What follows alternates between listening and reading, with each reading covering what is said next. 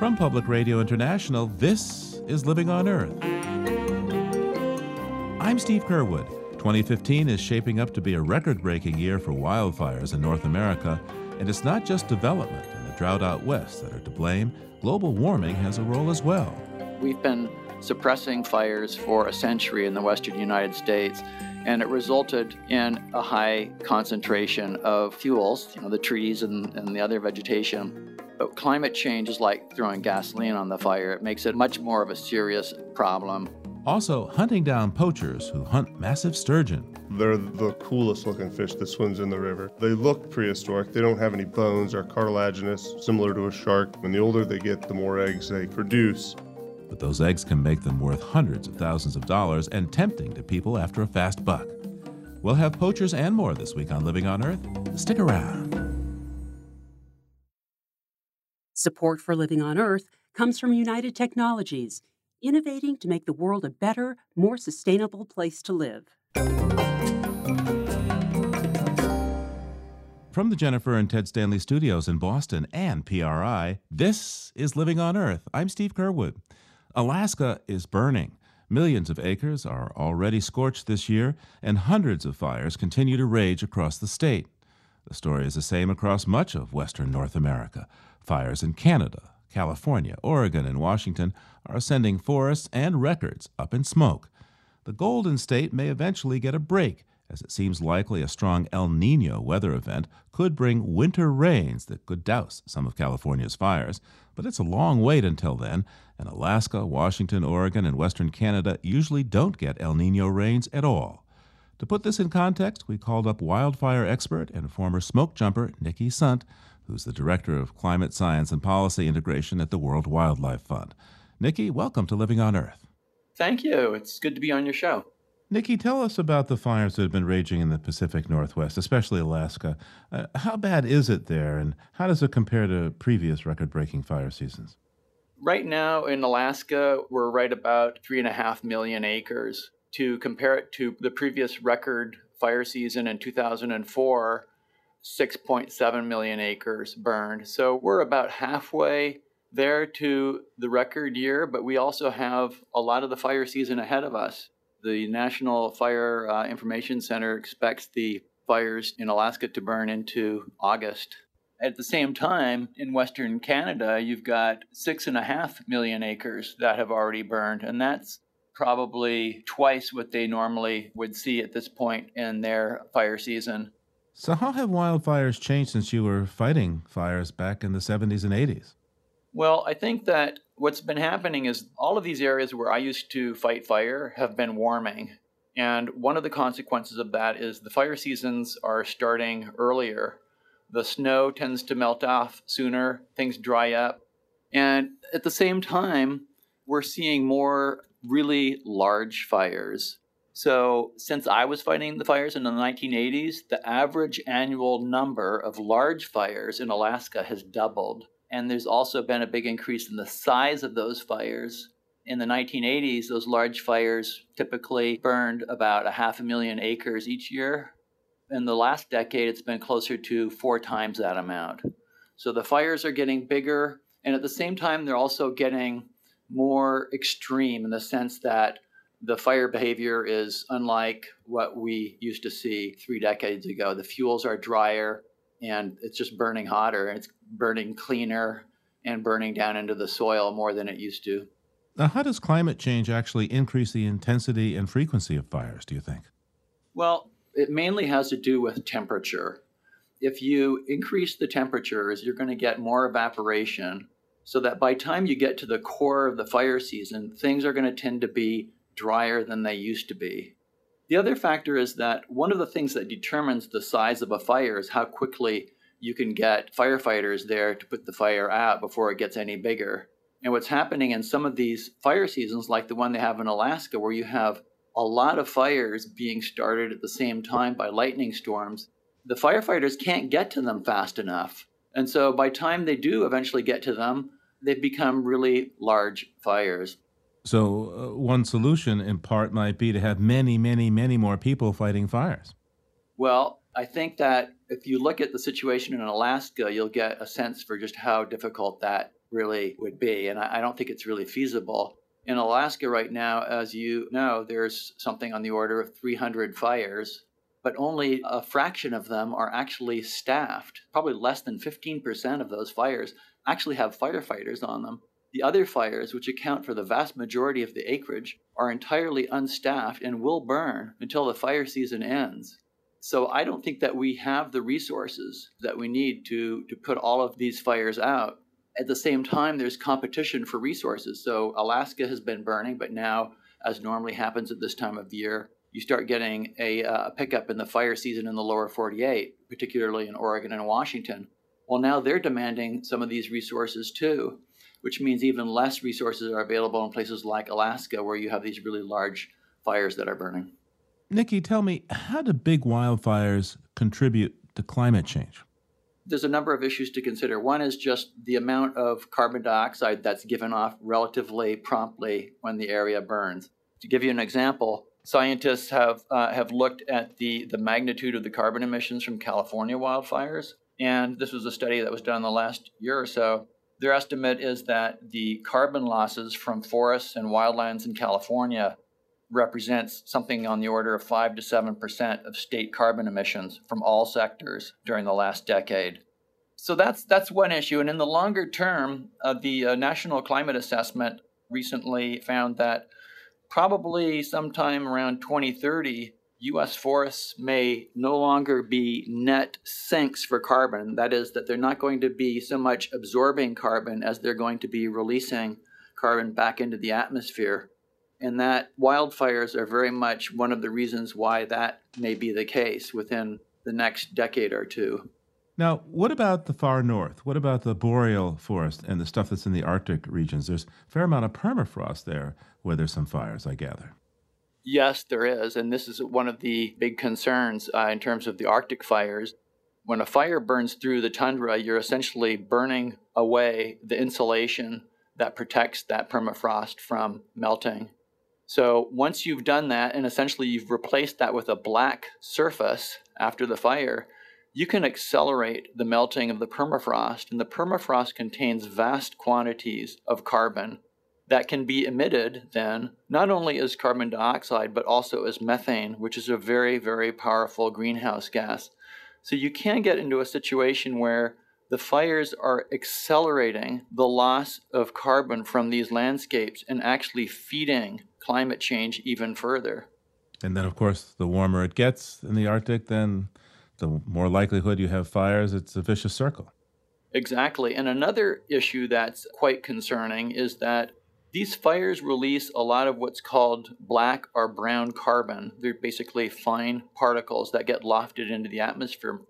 That smoke is circulating all across the northern hemisphere. The smoke from the Alaska and Canada fires is making its way down into Colorado, where the air quality has deteriorated so seriously that some of the authorities at the state level, at the city level, have issued um, air quality alerts.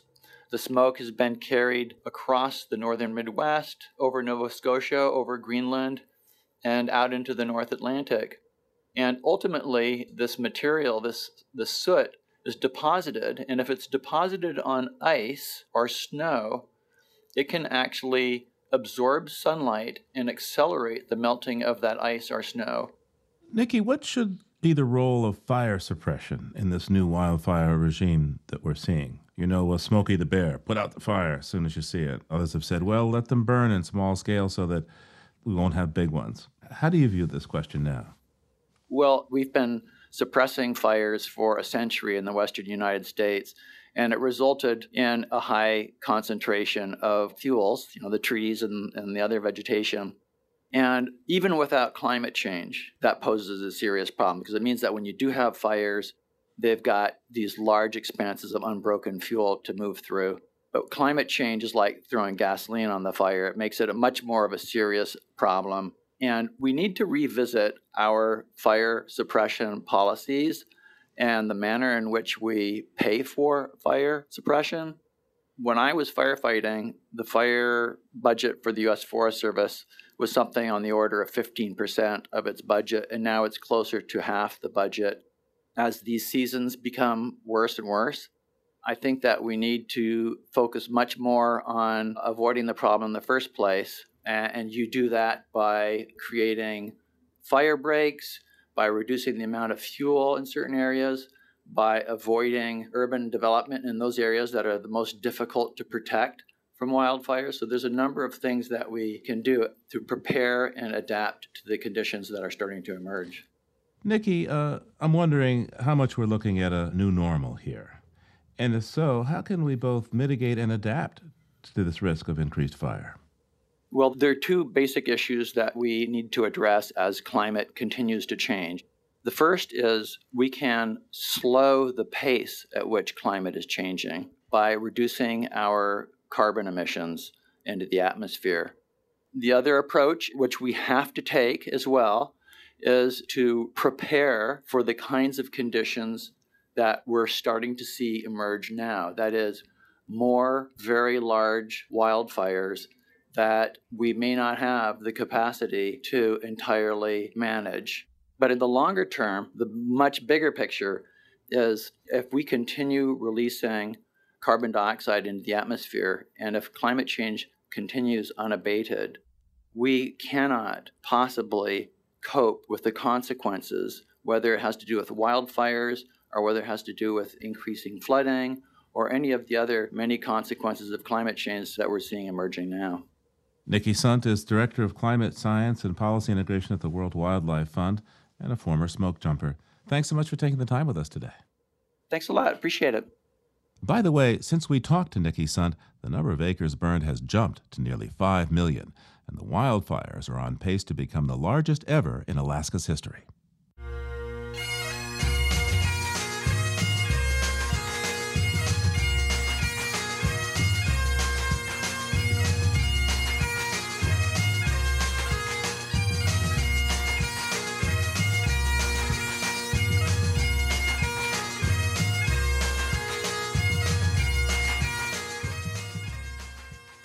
Coming up, birds and bats may love to eat them, but we sure don't like it when they try to eat us. The war against mosquitoes is next on Living on Earth. It's Living on Earth. I'm Steve Curwood. Wildlife cops in the Pacific Northwest have uncovered a problem on the Columbia River. Poachers are catching and killing giant sturgeon. The crime is driven in part by global demand for black market caviar, and it's putting the whole sturgeon population at risk. As part of our Earth Fix series on wildlife crime, Cassandra Profita went on patrol and brings us this report. It's a high speed pursuit in an unlikely place the Columbia River. Wildlife cops are chasing a boat with illegal sturgeon on board. Now, stop! Stop right now! The suspected poachers are making a run for it. As the police boat catches up, the suspects look over at the cops, but instead of stopping their boat, they speed up. Hey guys, stop! No, you're gonna stop right now! You're gonna stop right now! Officers say some poachers are targeting not just any sturgeon, but the biggest ones that produce the eggs for future generations. Sturgeon can live 100 years and grow to more than 20 feet long. First of all, they're the coolest looking fish that swims in the river. Tucker Jones is a biologist with the Oregon Department of Fish and Wildlife. They look prehistoric. They don't have any bones, are cartilaginous, similar to a shark. Jones says it takes more than 20 years for female sturgeon to start producing eggs. By then, they're more than 5 feet long. Once they reach maturity, they're they're really important you have a, a, fish that's capable of sustaining a population for a long time. And the older they get, the more eggs they produce. Fishing rules restrict people from catching those oversized fish. Their eggs are crucial to the sturgeon population, but they're also a delicacy, prized as some of the world's finest caviar. Mike Cenci is the Assistant Chief of Enforcement for the Washington Department of Fish and Wildlife. He says that's what's driving sturgeon poachers to the Columbia River. The hottest commodity from an oversized fish is not the flesh, although that has a market value for sure. It's the caviar. The biggest sturgeon can carry up to 100 pounds of eggs, and after they're processed into caviar, those eggs can be sold in stores and restaurants for up to $200 an ounce. That means the eggs from one sturgeon could ultimately be worth hundreds of thousands of dollars. We know that as long as that resource is around, it's going to attract poachers and, and traffickers because the value is high. Mitch Hicks is the chief of enforcement for the Columbia River Tribes. He's in his patrol boat alongside a rocky bluff on the river. This area right here is where we have found oversized or broodstock sized sturgeon before. They've been tied with ropes and attached to the, the shoreline here. Wildlife cops say this is how poachers sneak giant sturgeon out of the Columbia. They keep the fish alive and hidden underwater by tying it to remote stretches of the riverbank. That way, it'll stay fresh while they look for a black market buyer. Then, they wait until nightfall to come back and retrieve the fish. So if we were doing a routine patrol, we would be running our boat fairly close to the shore, looking for lines, cables. Sometimes, he says, he'll pull on one of those lines and find a sturgeon tied to the shore. Table five, please. At the Russian restaurant Kachka in Portland, customers pay $84 for just half an ounce of the best sturgeon caviar on the menu. It comes from farms to protect wild stocks, but it's so expensive that owner Bonnie Morales uses a scale in the middle of the restaurant to serve it. That way, customers can watch as she measures out a small spoonful of these tiny black eggs. We want to be really transparent with making sure that people know that they're getting exactly what they're paying for. Morales says she can see why people would be poaching the white sturgeon found in the Columbia River, especially after the collapse of sturgeon in the Caspian Sea. White sturgeon is becoming more and more of a premium item, and so there's a lot of respect for it now. And they're very easy to catch. They're like big submarines. On some parts of the Columbia, managers have canceled fishing seasons because sturgeon numbers are so low. It's unclear if sturgeon poaching is to blame. Sturgeon have been hampered by dams, and now they're on the menu for the Columbia's growing number of sea lions. Officials say that makes it even more important to protect the fish from poachers. I'm Cassandra Profita reporting. Cassandra reports for the public media collaborative EarthFix. There's video footage of that police chase at our website, loe.org, and check out the animation that explains how sturgeon poachers operate.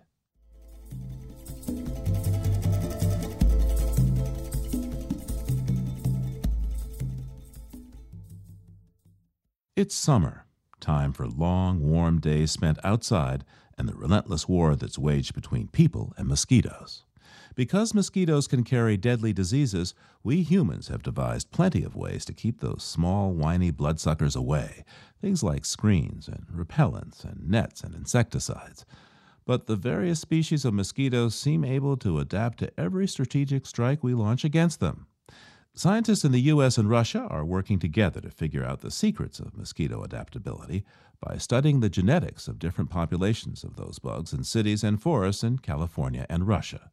They've recently published a paper in the Proceedings of the Royal Society B, and the lead author, Hussein Asgharian, a molecular biologist at USC, joined us to explain what they did and what they found. We wanted to know if uh, different populations of these mosquitoes that live in cities or nearby cities are changing uh, due to their environmental conditions and specifically due to changes that humans have made to their environments to find the genes that are under natural selection and uh, what functions those genes are accomplishing for these mosquitoes.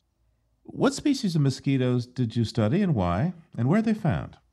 We studied two species of mosquitoes. The main species is Culex pipiens, and we also used an outgroup species called Culex torrentium. Outgroups are often used in evolutionary studies to have a reference point. So the Culex pipiens has different biological forms, the urban form and the suburban form, but Culex torrentium, as far as we know, is only found in natural or suburban areas. So you decided to dive into the genetic structure of the mosquitoes to find out how uh, we could take them on. By the way, how many genes do mosquitoes have? They have around 20,000 genes. And us humans, we have about? About the same. So the way they function is different, but the number of genes isn't that different. Now, speaking about your study, in a nutshell, what did you find? We started with two main questions. Uh, first question was about the population and structure of these mosquitoes. In the cities, especially in underground spaces, in railway stations, for example, the mosquitoes that you may find are the urban form. These two forms have different biological characters. There are differences in their reproductive behavior, there are differences in their physiology, there are differences in their choice of host. So in the forest, the suburban form usually goes for birds or small mammals, but the urban form often prefers humans. We wanted to know if uh, the urban mosquitoes from all of these areas look more similar to each other than they do to the suburban forms. And our finding was that basically geographical location is the most important factor in determining genetic similarity. In other words, urban and suburban mosquitoes from Moscow are more alike, and urban and suburban mosquitoes from Sacramento look more alike. And it is not based on the habitat type, so it looks like urban forms arise from their suburban uh, neighbor populations. And then the second question was about natural selection in the genome. In other words, we wanted to know what genes are undergoing fast changes in the genomes of these mosquitoes and uh, if we can identify the driving forces behind this change. So, which genes did you find were experiencing the most evolutionary pressure and why? We estimated that there are about 5 to 20% of all genes, depending on the population, that's undergoing recent adaptive evolution. For example, we saw many genes involved in detoxification. The interpretation is that these mosquitoes are becoming resistant to insecticides. And many of these adaptations are happening locally. In other words, different populations are becoming resistant to different chemicals.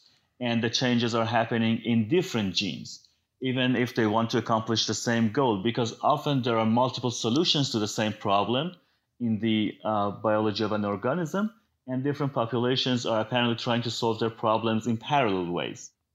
This means that if we want to plan defensive strategies, we will have to sample each population separately and plan specifically for that population. So, what kind of advice would you offer public health officials uh, based on your research about how to control mosquitoes in urban areas? So, because our findings suggest that adaptations are happening locally rather than globally, the main advice is not to uh, write the same prescription for all of the populations all around the world. So, the advice is do sampling because in a single genomic scan, you can have some level of understanding of all of the genes and all of the proteins that may, for example, confer resistance to insecticides. So, you will not need to do single biochemical assays for each chemical. And then, based on the properties of uh, each population, plan the defensive strategy. So, in the coming years, and I'm thinking of climate change in particular here, why is it important to be able to predict how pest like mosquitoes are evolving genetically, or at least look at how they are evolving genetically? Well, in terms of uh, climate change, it has uh, several effects. For mosquitoes, I can think of two things. One of them is, as you mentioned, becoming resistant to new insecticides because we are applying different chemicals on them. But also, there is the fact that because each mosquito, each species basically prefers a specific environmental set of conditions, when climate change happens, they shift their range. And when they shift their range, they will carry different diseases. So, if we can basically anticipate the response of these mosquitoes to climate change and we can anticipate the shift in their range, we can expect what will the profile of more common infectious diseases be in each area that these mosquitoes carry.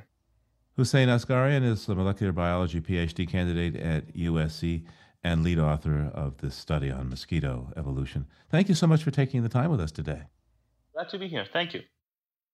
Modern lab tools can give humans a leg up on these annoying insects as well, and already 6 million genetically modified male mosquitoes have been released to fight dengue fever in Brazil. When these modified males mate, they pass on a gene that kills the larvae, and within six months, the native mosquito population was reduced by 95% in a test area. That's according to a report in the Public Library of Science journal, Neglected Tropical Diseases. And another new initiative, this one from Microsoft called Project Premonition, aims to use drones to deliver mosquito traps to remote and rugged areas. There they can capture the troublesome creatures and supply specimens to analysts looking to spot new disease outbreaks and potential epidemics. Well, as a society, we've obviously not yet explored or imagined all the ways drones might prove useful and less invasive than other ways of discovering information. One area where they're already rapidly finding a place is on large farms. There, drones can help monitor the health of crops without requiring hours of tramping in the fields. Drones can also be used to apply treatments, pesticides where there's crop damage, or fertilizer where necessary. The idea of farm drones was dreamed up by Nikhil Vadhavkar, the CEO of the MIT startup Raptor Maps. And he explained how they work and how they could help fix a major problem. So, what a lot of people don't realize is that a third of crops planted are lost to diseases, pests, and insects. And to fight this, in the US, we apply about a billion pounds of pesticides, herbicides, and fungicides every single year.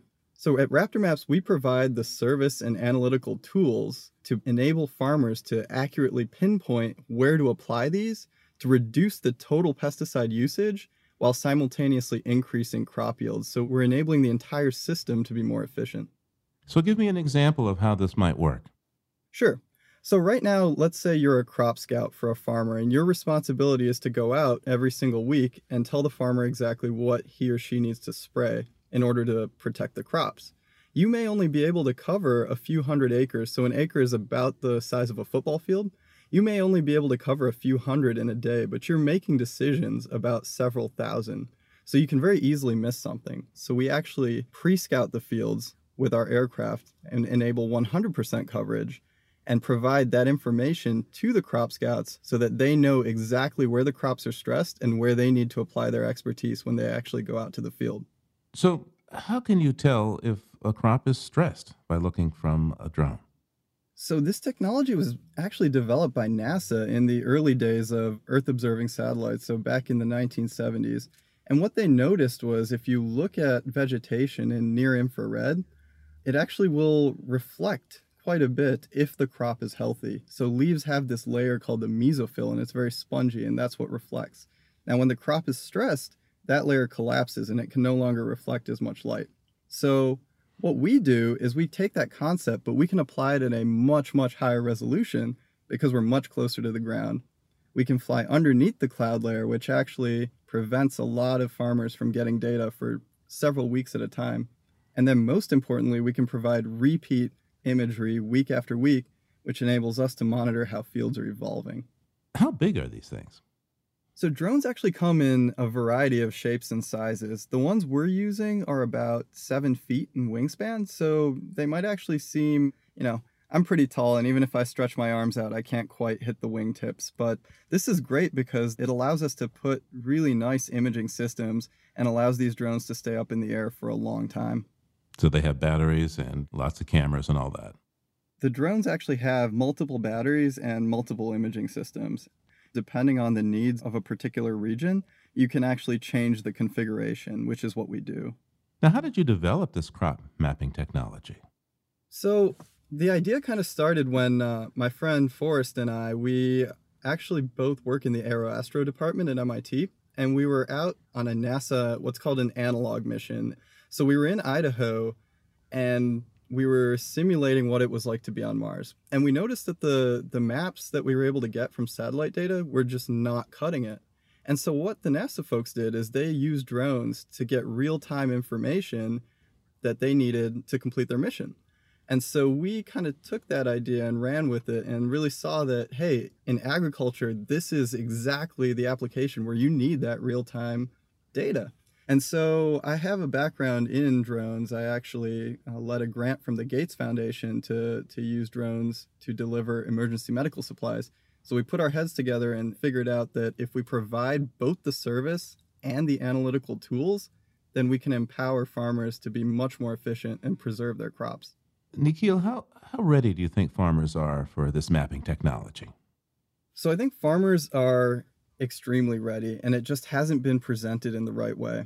So what some companies are doing now is they're trying to sell aircraft directly to farmers, but really farmers want the information. So by providing the service and the analyzed data product, we're really de-risking it for them. We're saying, look, you can get all the benefits of drone derived technology, but you can get it in a way that you're very familiar with. And they've been very responsive to that approach. Now, of course, with the changing climate and the expected effects that include drought, flooding, higher temperatures, and so forth, how important do you think drone technology is going to be in the future to help farmers feed a growing population? I think it's going to be extremely important. If you look at the population projections, unless we increase the efficiency of the farmland that we already have, it means we're going to have to create new farmland. And so when you do that, you're taking away trees that right now really are helping to keep those carbon dioxide levels low.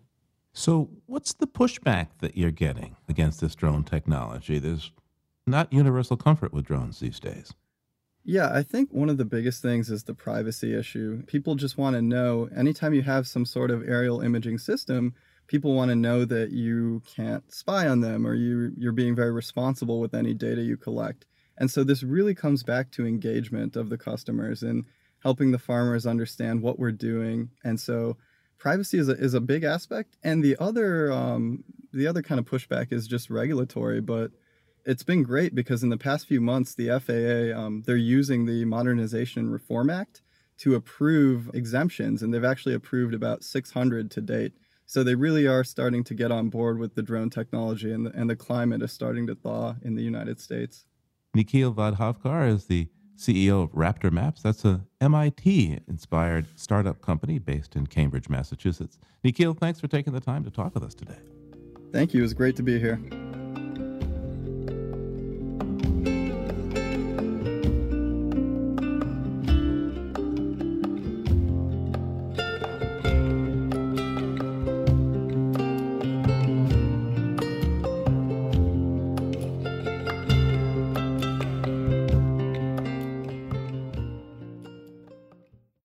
Living on Earth. I'm Steve Curwood. Wildfires, water bans, wells running dry. We've heard a lot about the drought in California in recent months. Now, a new series of stories from ProPublica aims to put the Western water crisis and the central role of the Colorado River in a broader perspective. It's called Killing the Colorado, and one of the primary reporters, Abram Lustgarten, joins us now. Welcome back to Living on Earth. Thank you for having me. I want you to begin our discussion by reading the first three paragraphs from your story. Great, I'd love to. A couple of miles outside of the town of Page, three 775 foot tall caramel colored smokestacks tower like sentries on the edge of northern Arizona's sprawling red sandstone wilderness. At their base, the Navajo Generating Station, the West's largest power generating facility, thrums ceaselessly like a beating heart.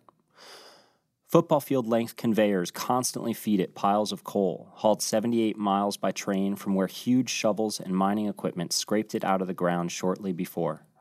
Then, like a medieval mortar and pestle machine, wheels crush the stone against a large bowl into a smooth powder that is sprayed into tremendous furnaces, some of the largest ever built. Those furnaces are stoked to 2,000 degrees, heating tubes of steam to produce enough pressure to drive an 80 ton rod of steel spin faster than the speed of sound, converting the heat of the fires into electricity. The power generated enables a modern wonder. It drives a set of pumps 325 miles down the Colorado River that heave trillions of gallons of water out of the river and send it shooting over mountains and through canals. That water, lifted 3,000 vertical feet and carried 336 miles, has enabled the cities of Phoenix and Tucson to rapidly expand. Wow, what was it like standing next to that power plant? it is immense. I've been to a lot of power plants around the country, and that's one of the very largest. And add to that the relative serenity and kind of vacancy of the surrounding environment. And it's pretty incredible. You see it from 30 miles away, depending on which direction you're coming from, and it's kind of humming in the background, and it just kind of fills the entire landscape. We're going to get back to the Navajo Power Station in just a bit. But first, I want you to talk about your broader series, uh, Killing the Colorado, what you say is the truth behind the water crisis in the West. Uh, why did you decide to do this series? You know, I've always had this fascination with, with the Colorado River. I was a newspaper reporter for a number of years in a small town in Colorado, right along the river. I've spent a lot of time there. It made me sensitive early on to the kind of water constraints that the West faces. Ever since then, I've been curious about and, and attuned to the challenges that the West faces, even before drought, in terms of the idea that, that there might not be enough water to go around. You know, one of the big issues that you detail is the growing of water intensive crops like, uh, well, cotton, for example, in the middle of the desert. Tell us more. Yeah, cotton uses almost more water than any other crop, uh, save for alfalfa, which is used for animal feed. So we looked at cotton, which has long been a staple crop for the state of Arizona. It's the acreage of cotton has declined a whole lot, but there's still more than 100,000 acres of cotton planted every year. And given how much water it uses and how severe Arizona's constraints are, it was really interested in understanding why that happens.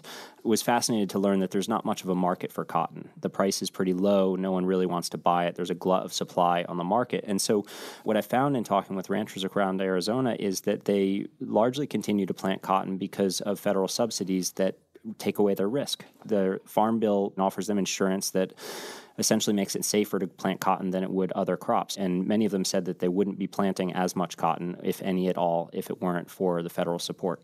And what about the cities there? I mean, some of America's fastest growing cities are right in the middle of the desert. Yeah, all of them. I mean, whether you want to talk about Phoenix or Tucson, which wouldn't exist without the water brought by this power plant, or Las Vegas, of course, has been the fastest growing for a long time, or Los Angeles, which is really no different in the sense that there was not a good natural freshwater supply to support the kind of population that's come to be in Southern California.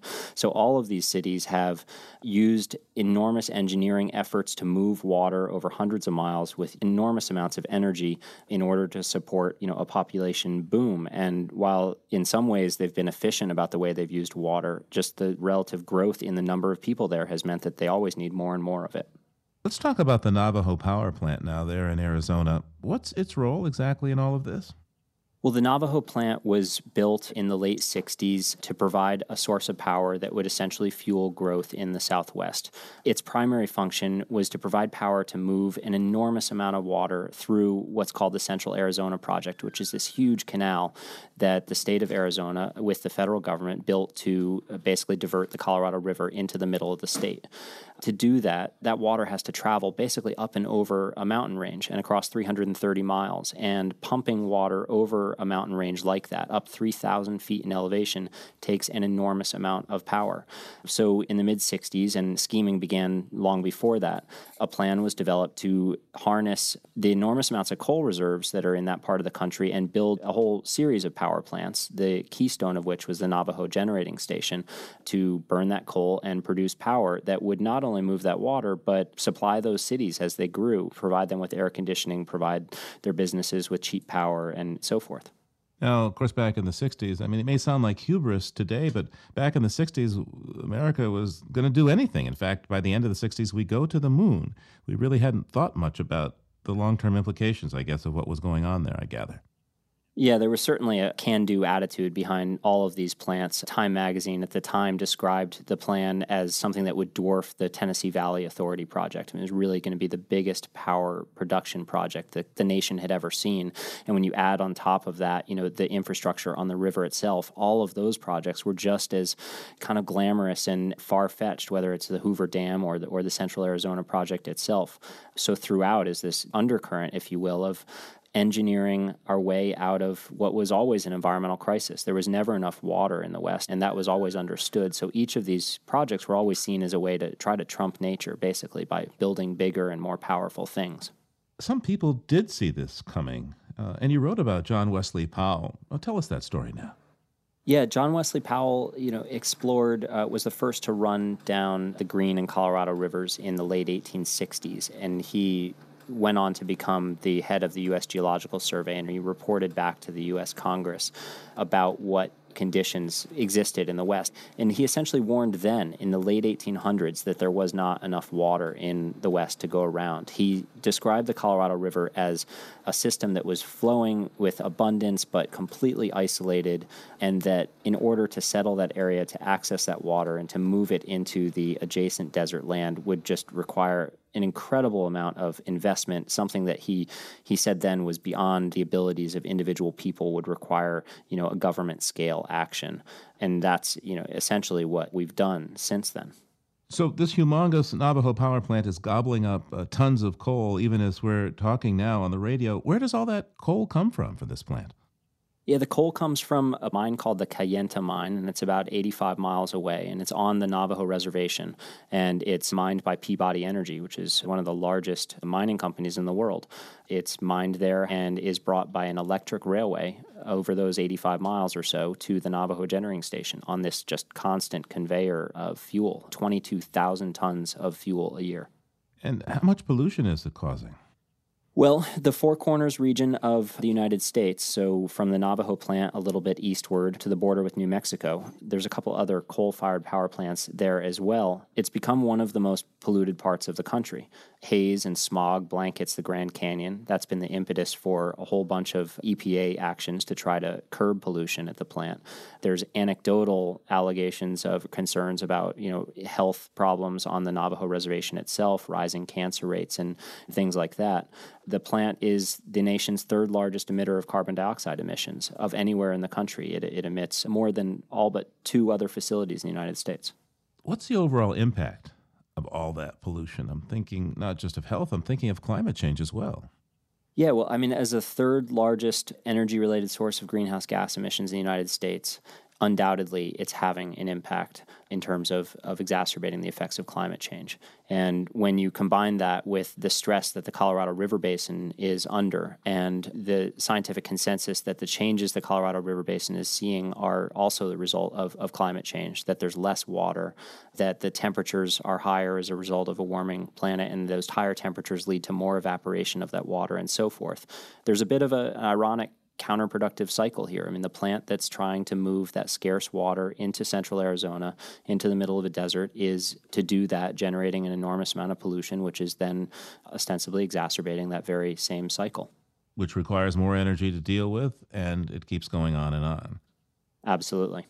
Uh, we recently talked to uh, the Environmental Protection Agency Administrator, Gina McCarthy, about her efforts to rein in power plant emissions how do you think the Navajo plant will fare under the proposed existing power plant rules that the Obama administration is uh, rolling out?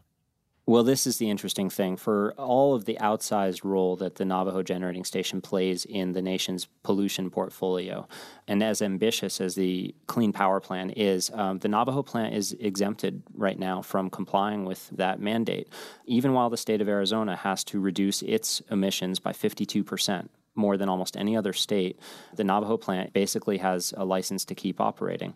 The reason is because it's on tribal lands, and the EPA has some leeway there to grant a little bit of you know special consideration. They say they may come back to it. They may push the Navajo tribe to come up with a plan that also reduces carbon at the Navajo station. But right now, it's basically got a, a license to keep polluting. And part of that is, I think, the result of a conflict of interest. It's the Department of Interior that's the largest shareholder, the largest owner in the Navajo plant. It's the EPA that's responsible for implementing pollution concerns and essentially cracking down on its sister executive agency. How are local people reacting to this exemption for the Navajo plant? Well, I actually haven't heard a whole lot of concern about that. Uh, the people that I talked to in the northern part of Arizona about the pollution concerns don't share, you know, the view that carbon dioxide is causing climate change. They don't even necessarily share the view that climate change is negatively affecting their water supply or affecting the Colorado River Basin. They see the Navajo Generating Station as a miracle machine, as a source of employment and economic activity for the tribal reservation that it sits on, and as an essential component to Arizona's economy. One economic report that I reviewed from 2010 attributed the Central Arizona Project Canal with 50% of the state's economic activity.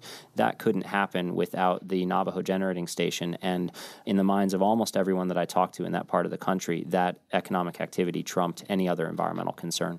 So, if you were in charge of solving this conundrum, how would you fix it?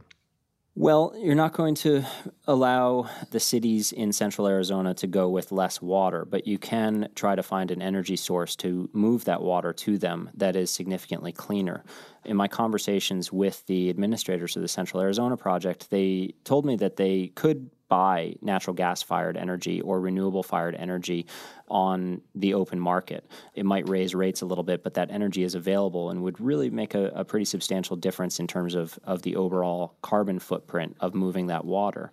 Where it gets complicated is in the state's financial relationships and obligations with the federal government. It's the federal government that built the CAP Canal, the Central Arizona Project Canal, and it's the federal government that's an owner of the Navajo Generating Station. And the state is essentially in debt to the feds for providing cheap water. It had to discount the water for the state of Arizona in order to get people to use it, and they haven't been able to cover their financial costs as a result. So they have a complex arrangement where they buy excess power from the Navajo station and then sell it wholesale on the market to raise revenues that pay for the movement of that water.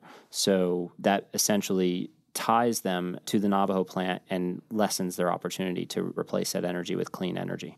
So let me see if I have this right. In the midst of a epic water crisis, we have a highly polluting power station, the Navajo Power Station, that is not only dumping enormous amounts of greenhouse gases, uh, which of course is exacerbating the water crisis, but also is a health risk to people nearby with particulates. And the purpose of this power plant, much of the purpose is for water which is sold below cost, which of course discourages conservation of the water. Your article isn't being published under the title Alice in Wonderland, is it? no, it's not. But you do have that scenario exactly right. And that's why, you know, we pinpointed this as one prime example of honestly many ways in which, you know, policy decisions and management are responsible for not only the pollution, but the water scarcity that the West's experiencing. That this part of the country is not simply a victim of environmental change, but rather has kind of made its bed, so to speak, has and continues to make decisions that prolong the situation that it's coping with. And from your research for this story, what do you think can be done to reduce water use in that area? There's an incredible list of opportunity. You know, agriculture uses between 70 and 80% of all the water in the Colorado River Basin. With cotton as a prime example, some of those crops are incredibly water inefficient. Even the crops that we need are often grown uh, in incredibly inefficient ways. So, the vast majority of the alfalfa fields that I visited, as well as the cotton fields, are still grown with flood irrigation. It's a it's an irrigation technology, you know, centuries old, in which water is essentially poured over a field until it stands a foot deep, and a good chunk of it evaporates, and often it's more water than the plant needs. So, investing in new irrigation technologies, much of which is subsidized by the federal government to sprinkle those crops instead of flood them, for example, can save a huge amount of water. The Pacific Institute estimated that in Arizona alone, simply replacing cotton crops with wheat, not putting any of those farmers out of business, but just changing what they grew would put enough additional water into the system to supply something like 6 million homes each year. So there's a lot of opportunity in agriculture alone. And at the same time, those urban areas, they're still replete with front lawns and green grass and per capita water usage that's still far ahead of what some East Coast residents use on a daily basis. So, plenty of opportunity for more savings and conservation there as well. And in a way, I think your series is good news for folks uh, who are thinking that uh, the juggernaut of climate disruption uh, means that there's not much hope for America's Southwest. Your work says that, in fact, there's plenty of opportunity to keep the water flowing for years if we rethink how we do it. Absolutely. So long as the political consensus is somewhat attainable, and that you know that may be more difficult than it sounds, but surely it is something that people can wrap their hands around and work on. Abram Lustgarten writes for ProPublica and was the key author of the series Killing the Colorado. Thank you so much for taking the time with us today, Abram. Thanks for your interest. Thanks for having me on.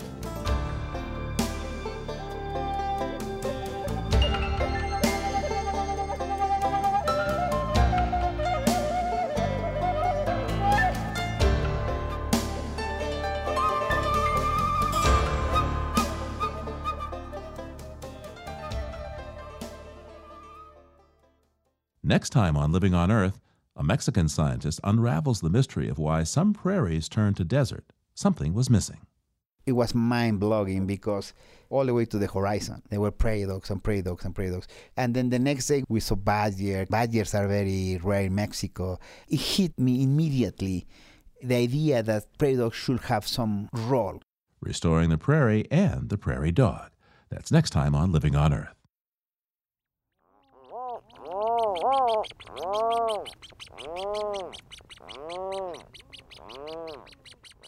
We leave you this week in the company of some extraordinary creatures and their babies.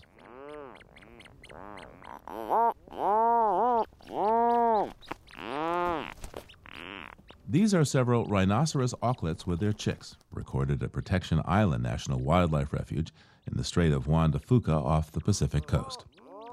Rhinoceros auklets are relatives of puffins, medium sized, dark gray, duck like birds that spend their days at sea and then return at night with fish for their single chick hiding deep in a burrow.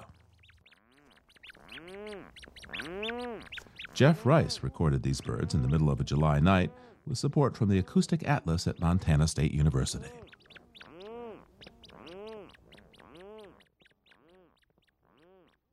Living on Earth is produced by the World Media Foundation.